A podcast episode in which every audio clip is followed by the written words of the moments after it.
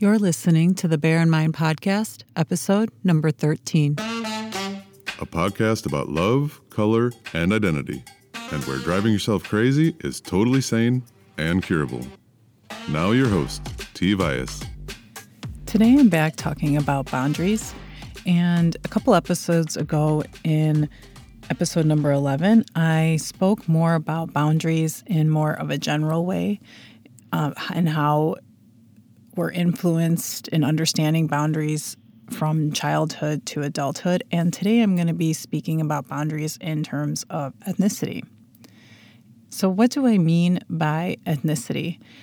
And I'm going to use the definition that I read in a book I recently finished up by Manning Nash. He's an anthropologist from the United States, and he wrote a book called The Cauldron of Ethnicity in the Modern World. And no matter how you define ethnicity, he stipulates that there's actually three core building blocks to any ethnicity that you look at. And the first one being your bloodline, so your ancestral line, and then that makes up your body substance. The second building block is who you eat with, so your family.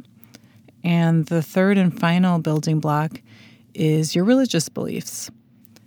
And when you look at his definitions, they don't include language or nationality. And so when you're speaking of ethnicity, then, and you look at that first core building block, your bloodline, you can see it has everything to do with your body. So then, when we're actually speaking about boundaries in terms of ethnicity, we are, in essence, speaking about a body boundary. And that means we're speaking about skin color, hair, eyes, body movements, and even the food that you're eating because it ultimately goes into your body. Then, what I mean by a body boundary is I actually am going to only be talking about personal boundaries. So, anything that's illegal in the law, like physical and sexual assault, I'm not going to be speaking about that here. I'm going to be talking more about your own personal boundaries with regard to your body. So that means what people say to you about your body and even what you say to yourself about your body. And this also do- doesn't include any sort of verbal violence uh, with regards to that. It's just basic conversation where someone will make comments about any of your physical features. So, I'm going to share with you examples that I've had quite common in my life. And those include I don't get as dark as you when I'm in the sun. You can eat that and get away with it. You would be prettier if you wore makeup or your nose was a little different. I'm not used to thick, wavy hair. I thought you were a vegetarian.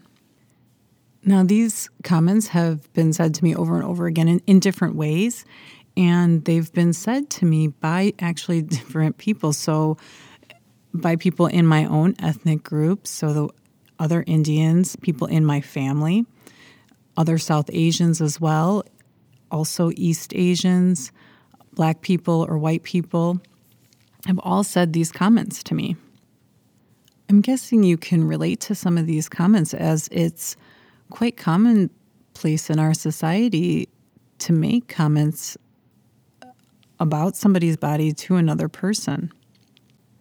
So then, if you get comments like the ones I've gotten, like, I don't get as dark as you when I'm in the sun, or uh, I'm not used to thick, wavy hair, how do you feel about that? Do those kind of comments bother you?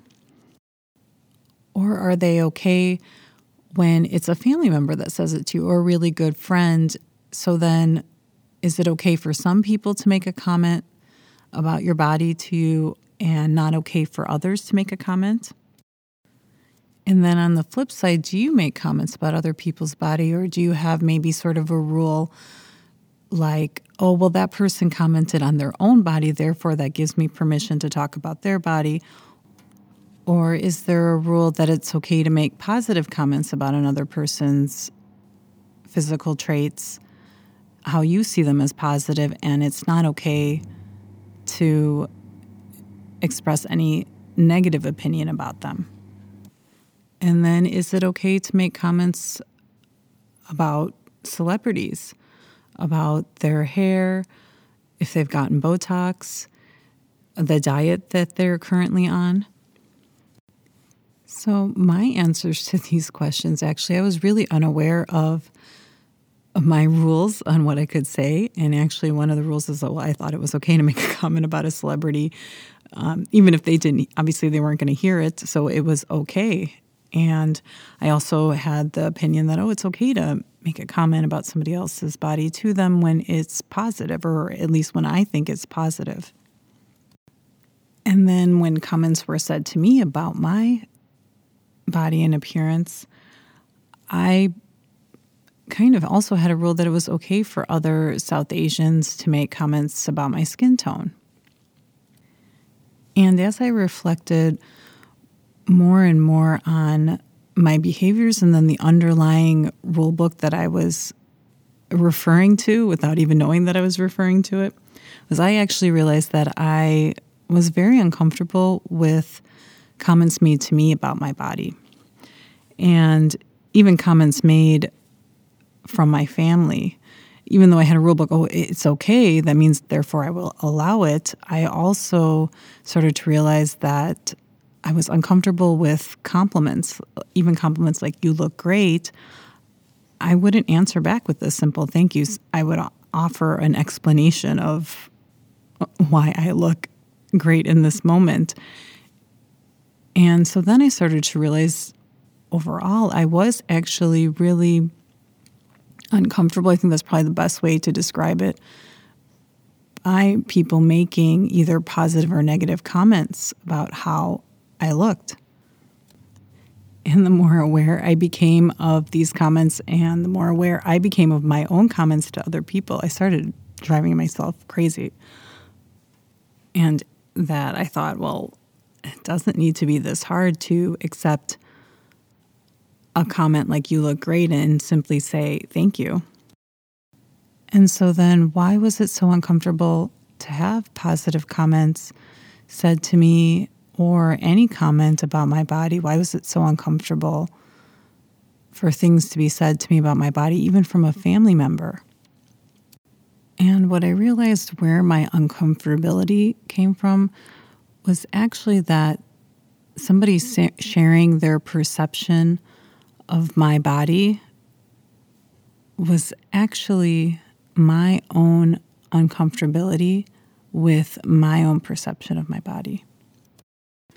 So if I was uncomfortable with the comment, like, oh, I, I don't get as dark as you in the sun, then I realized that sometimes I would interpret that in a slight negative way that being dark skinned was maybe a negative thing. And even the comment about you would be prettier if you wore makeup or if you had a different nose, I interpret that comment as, to mean that I'm not pretty. And what I realized where the real boundary came in, especially when it came to my own body was that I didn't have a boundary between somebody else's perception of how they saw me and how I saw myself. Because with most of those comments, those comments are quite neutral. It's somebody making a comment or comparing skin tones, and they're in fact not actually saying, hey, you have darker skin than me, then that's negative. That's my own meaning and perception that I'm attaching to it. And even in the case where somebody says, oh, you would be prettier if you wore makeup, that is me still interpreting that I'm not pretty. They, for whatever their meaning is, saying something, but they're not actually saying that I am ugly. They're saying I would be prettier if I did this, this, and this. And again, that's their opinion, that's their viewpoint of my looks. And what I realized when it came down to that boundaries that I actually didn't need a lot of boundaries, meaning that whole rule book of, oh, no, my family can make a comment about my looks, my weight, my hair, and and other people can't who are outside of my ethnic group. I realized I had I could have fewer boundaries and that the real boundary needed to exist more in my mind between what the other person thought or actually just how they perceived my physical features versus how I perceived my physical features.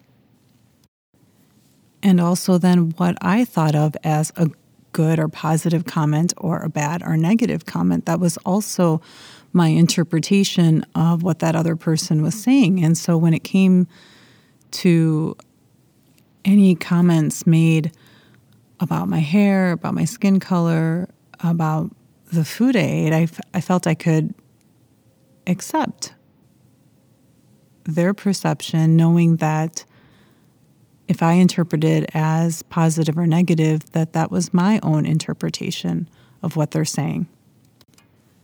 So then the rule book became a lot easier for me, and it actually just became one page, or in fact, one sentence where there is a boundary between what I think of myself and then a boundary of how everyone else thinks about me.